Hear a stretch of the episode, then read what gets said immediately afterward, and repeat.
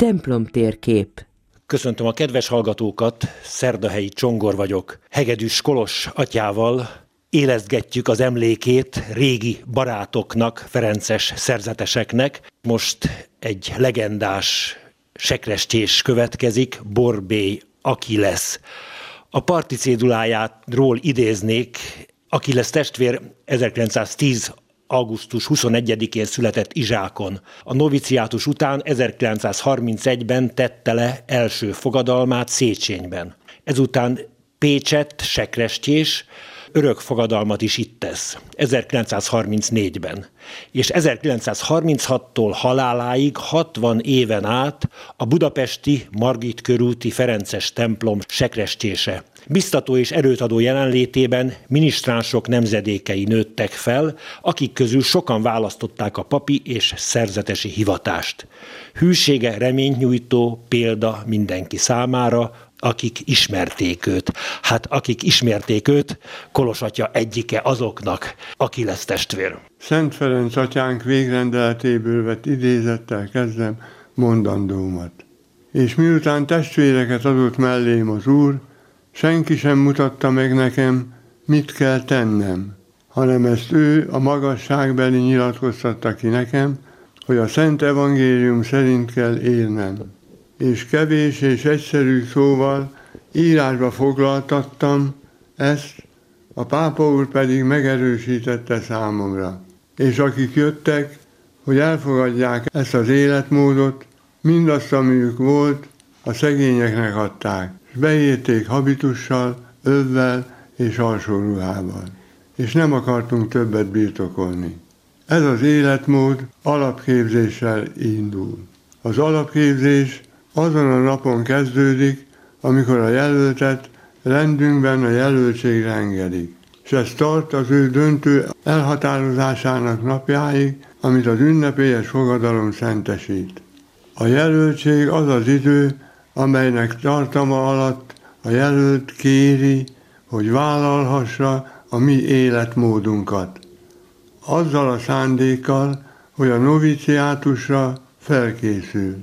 A jelöltség céljának elérésére a testvérek a jelöltet segítik önmaga megismerésében, hivatása belső indító okainak tisztánlátásában és a Ferences életmód folyamatos elfogadásában. A jelöltet, ha felvételt nyert, a noviciátusra bocsátják. A noviciátus az intenzívebb képzés ideje, ami arra szolgál, hogy a novíciusok megismerjék és átéljék Szent Ferenc életformáját, és így az ő szelleme értelmüket és szívüket mélyebben hassa át. A noviciátus ideje alatt tanulmányozzák a regulát és Szent Ferenc más írásait, valamint a konstitúciókat, a rend és a provincia történetét. A noviciátus egy évig tart. Ekkor már viselik a rendi ruhát. A kisebb testvérek közös ruházata a regula és a rend hagyománya szerint egy barna színű tunikából, kapuciumból, amelyen kaparó is van, valamint fehér kordából áll. Mi ez a kaparó? Mert ez számomra újdonság. Igen. Amikor beöltöznek, akkor a novicius kap egy olyan kapuciumot, amelynek az elején oda van vigyezve egy kis szövet, ugyanazon színű ruhából, amiből áll a habitus, és ezt a kis szövetet nevezik kaparónak. És ezt a kaparót viseli a szerzetes induló testvér. Csak a noviciusoknak van a kaparója, vagy Csak minden a, habituson? Csak Tehát... a noviciusoknak. Hogy meg lehessen különböztetni a fogadalmas szerzetest a noviciustól, illetve a noviciust a fogadalmas szerzetestől. Tehát akkor lehet, hogy ezért kaparó, hogy mikor leteszi a fogadalmat, akkor azt le lehet kaparni a habitusról, hogy ne legyen ott. Igen. A testvérek ezt az öltözéket a Ferences élet jeleként viselik. Tehát nem bohóckodásra való, nem szereplésre való, hanem ez egy életformának a vállalását akarja kifejezni. A testvérek bárhol tartózkodnak, legyen rájuk jellemző a lelki ember és a szeretet. Olvasom a konstitúcióban. És most konkretizáljuk egy Ferences testvér életében az előbb elmondottakat. Ez Borbé Pál, Achilles testvérre vonatkozik.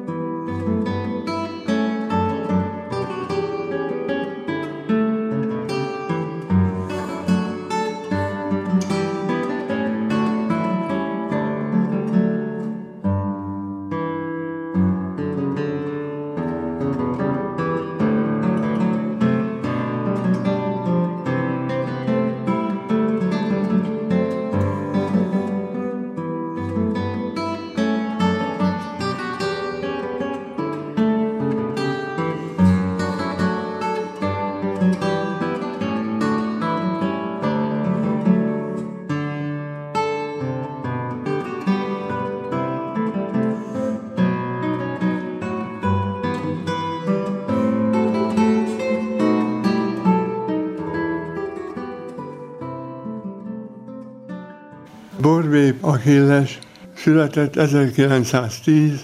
augusztus 21-én Izsákon. Tehát 110 évvel ezelőtt körülbelül. Igen. 20 éves, amikor belép a Kapisztán Szent Jánosról nevezett Ferences rendtartományba 1930. szeptember másodikán. Ezkor Széchenybe kerül, ahol elkezdi a noviciátust. Rendünkben az alapképzésnek három fokozata van ugyanis, és pedig a jelöltség, a noviciátus és az időleges fogadalom. Időleges fogadalom. Az egyszerű fogadalom és az örök fogadalom, vagy ünnepélyes fogadalom kategóriákat ismerem. Ez az időleges fogadalom, ez mit jelent? Szinonimája az egyszerű fogadalomnak. Pécset teszi le az örök fogadalmat három év után, 1934-ben, és 1936-tól haláláig a budai Margit körúti Ferences templom sekrestése lesz 60 éven át. Sose akart ő pap lenni? Tehát ő ezt a laikus testvéri hivatást választotta Szent Ferenc nyomdokait követve? Igen, ő mindig csak szerzetes akart lenni, méghozzá Ferences szerzetes. Amikor lekerült Pécsre, egyszerű fogadalmasként, akkor már ott is sekrestés volt. Vállalta azt a munkát, amelyel megbízták, és ő a munkát szolgálatként fogta fel. Achilles testvér elgondolkodott a helyzetén. Mint sekrestés igyekezett a minisztránsokkal foglalkozni. Ne felejtsük el, nincs még szembeoltár, és a Szent Mise latinul folyik. Az egyik egykorú minisztráns így jellemezte a helyzetet. Achilles testvér nem végzett pedagógiát. Talán a legnagyobb hatású és legeredményesebb minisztráns nevelő volt. Ösztönösen lett a nevelésnek a zsenie. Mérhetetlenül igényes, olykor kemény és szigorú volt, a minisztránsok mégis rajongtak érte. Akadémikusi címmel élt fel, ha azt mondta valamelyikünknek, idézem ezt az egykori minisztránst, ma belső leszel. Ez valóságos dicséret volt. Igen, tehát ez a minisztráns szolgálat között a, a rangosnak számító. Igen. Huszan is álltunk az oltár körül, és a két belső végezte a tulajdonképpeni minisztrációt. Budai Ferences templomunkban a jobboldali hátsó Szent Teréz oltár beugrójában folytak a szigorú gyakorlatok. Tehát nem engedett olyat minisztrálni, aki nem tanulta meg előtte a minisztrálást. legfontosabb követelménynek számított a latin mise szövegének megtanulása. A sekrestjében csendben kettes sorban kellett felállni, és az imádsággal kezdtük. Keresztvetés, majd szép összetett kézzel állva mondtuk az minisztráns imát, amit a minisztráns a Szent Mise kezdetén mondott el még a sekressében. Így mentünk le a Teréz oltárhoz, és ott hatalmas fekete takaróval tette Achilles testvér láthatatlanná szép számú seregét. És megkezdődött a száraz mise gyakorlása. Tehát ő magát a papnak a helyébe képzelte, és a minisztránsok ezt vették figyelembe, és hozzá kellett igazodniuk. Igen, tehát készültek, minden héten gyakoroltak, hogy a szolgálat hibátlan legyen. Így van. Olyan elvárás volt a mamuskától, elismerés járt érte a többiektől is. Mamuska. Mi ez a mamuska elnevezés? Ez, aki a felvidéken járt, és ott ismerőse volt, főleg nagyszülők köréből, az találkozhatott a mamuska elnevezéssel. Ez a mamuska kifejezés elismerést jelentett, méghozzá a szeretet elismerését. Tehát az unokák becézték így a kedves idős embert, és aki lesz testvért, így szólították, maguk között. Becézték. Igen. Olyan elvárás volt tehát a mamuskától, ami elismerést jelentett, és pedig a többiek részéről is. A gyakorlat a mise utáni imádsággal ért véget. Ez az imádság a minisztránsoknak az imája a Szent Mise elején és a Szent Mise végén.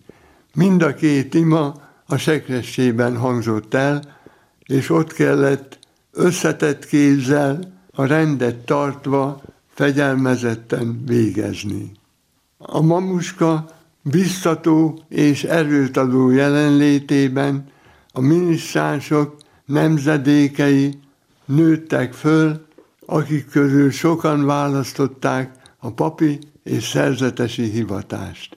Nekem volt két nagyon kedves riportalanyom, két híres ember, Rónai László, irodalomtörténész, és Bolberic Pál teológus professzor, és mind a ketten gyermekkorukban, az 50-es években lesz testvér közelében tanulták meg a minisztrálást, és életre szóló élmény volt számukra, tehát visszaigazolja azt, amit Kolos atya most mond nekem, 50-60 év távlatából így a legnagyobb elismeréssel szóltak Achilles testvérről. Igen, nem csak elismeréssel, hanem szeretettel. Elfogadták a fegyelmet, mert ez, erre szükség van a minisztrálásnál, és a szolgálat akkor lesz helyes és értékes, hogyha összeszedetten végzik azt az oltárnál.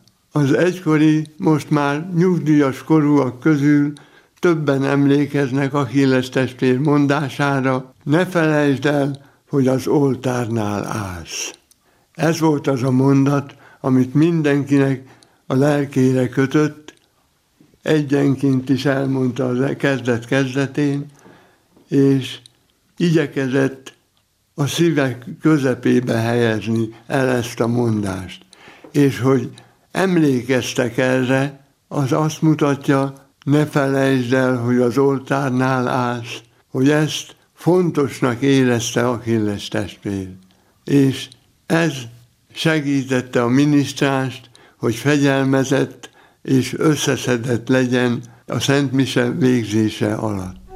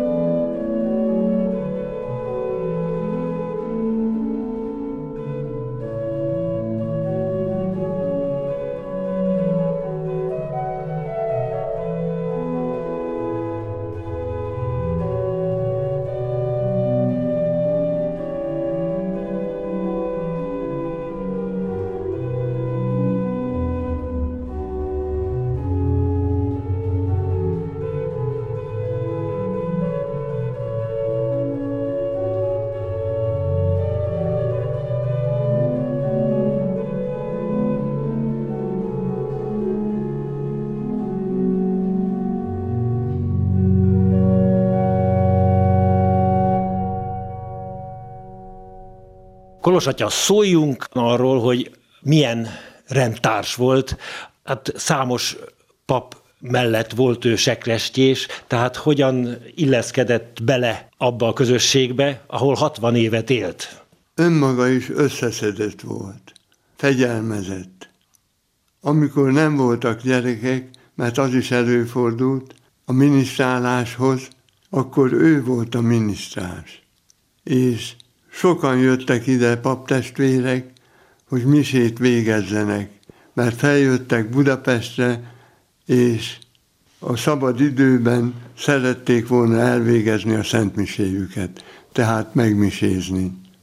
És ilyenkor ő volt az, aki felöltöztette, ő volt az, aki levetkőztette, ő volt az, aki a Szent Mise alatt minisztrált az illető papnak.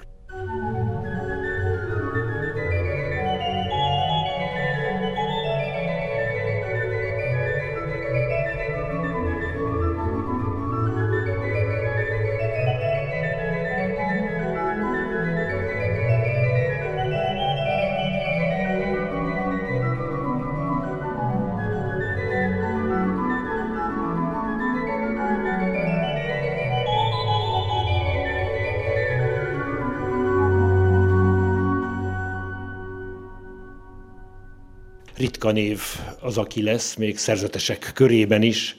Aki lesz testvér már elhunyt, de most is van Ferences szerzetes, akinek ez a rendi neve. Van-e, illetve volt-e kapcsolat a két aki lesz nevű szerzetes között? Volt a minisztránsok között egy fiú, akinek a keresztneve megegyezett Achilles testvér keresztnevével. És ennek a fiúnak a neve Horváth Pál. A Achilles testvérnek a neve Borbé Pál. A fiú, ez a horvát Pál, szorgalmas minisztráns volt, és jelentkezett a Ferences rendbe, és felvételt nyert. Elérkezett a névválasztás ideje, az ő számára is. Az Achilles nevet szerette volna választani, de a rendben szokásban volt az, hogy két azonos nevű ne legyen, hanem különböző nevűek legyenek minnyáján. De már volt egy Achilles, és ez pedig a sekrecsés testvérünk. Az ifjú horvát Pál elment a sekrecséshez engedélyt kérni, hogy ő is felvehesse az Achilles nevet. Örömmel járult hozzá Achilles testvér, az öreg Achilles. Megtiszteltetésnek vette. Így lett egyszerre két Achilles a Ferences rendben. Gondolom, hogy a minisztráns, a minisztráns vezető sekrestés iránti hálából szerette volna ezt a nevet továbbvinni. Valóban a Borbé Achilles, tehát a sekrestés testvér teljes egészében példaként állt előtte, és ezt a példát szerette volna a maga életével vinni tovább. Kolos atya, akkor azt hiszem, még te voltál a provinciális, nem? Amikor ez történt. És hozzá kellett gondolom járulnod, hogy rendhagyó eset két aki lesz legyen egy rendben. Eddig az öreg Akilesnek az életével úgy vagyunk, hogy felajánlottak nevet, vagy neveket, hogy e körül válasszon. Tehát a régi időkben a noviciátust megkezdőnek az egyik első életeseménye volt a rendben, hogy a fölkínált két-három név közül választhatott, ugye? Igen. Így volt régen. Így volt régen. És aztán az 50-es évek után kialakult az a gyakorlat, hogy mindenki megtarthatta a keresztnevét. Tehát a keresztnevét tarthatta meg, és így módon voltak, mint itt is jelen esetben, azonos nevűek. Így aztán kialakult az, hogy öreg Achilles, és a fiatal Achilles. Igen. Egy jelzőt ragasztottak hozzá a testvérek a saját nevükhöz. Horváth lesz plébánosa is volt a Marit körúti templomnak később, már azt hiszem, hogy aki lesz testvér halála után, most szombathelyen szolgál, de jön vissza ide a Margit körútra, tehát aki leszből nem lesz hiány a Margit körúton. Ez így van. Már nyugodtan, biztonsággal mondhatjuk ezt, hogy nem lesz hiány van egy jó pár kép itt Akilesz testvérről, az idős Akilesz testvér és a viszonylag fiatal egykori minisztráns teológiai professzor Bolberic Pál állnak itten, és éppen viccelődnek, látszik a képen. De van olyan kép, ahol sok-sok kis habitusba öltözött minisztráns gyerekkel van megörökítve, aki lesz testvér, egy nagyon régi fekete-fehér fotó, gondolom ez valamikor az 50-es, 60-as évek fordulóján készülhetett. Szó volt arról menet közben, hogy a fiúk, a minisztráns fiúk mindig sóvárogva nézték az atyáknak az öltözékét, a habitust. És kialakult az, hogy kérelmezik Achilles testvértől, hogy ők is habitusban minisztrálhassanak. És ez be is következett. A képen látunk habitusba öltözött gyerekeket, minisztránsokat Achilles testvérrel egyetemben. Tehát örömmel fogadták azt, hogy felöltözhettek a habitusba a Ferenceseknek a ruhájába, Szent Ferencnek a ruhájába. Borbé Achilles élete utolsó éveiben megbetegedett, s havonta kellett vérátömlesztésre vinni kórházba. Szigorúan tartotta magát, és élete végéig, amennyit csak bírt, dolgozott a segrestés feladatkörben. Meghalt 1996. július 16-án. Tanulságtevő türelemmel viselt betegség után életének 85 szerzetességének 64. évében. A rendház kriptájában temettük el július 27-én szombaton a 11 órakor érte bemutatott Szent Mise után. Mindig szoktuk magunk között emlegetni, hogy mit mondott volna ebben a helyzetben Achilles testvér. Tehát úgy ment el, hogy itt maradt. Igen, ez egy jó záró mondat. Nagyon szépen köszönöm, Kolos atya. Borbély Achillesre emlékeztünk, Hegedűs Kolos atya segítségével egy példamutató Ferences laikus testvér életútját, szolgálatát ismertük meg. Köszönöm a hallgatók figyelmét. Keceli Zsuzsa zenei szerkesztő nevében is búcsúzik a szerkesztő, Szerdahelyi Csongor.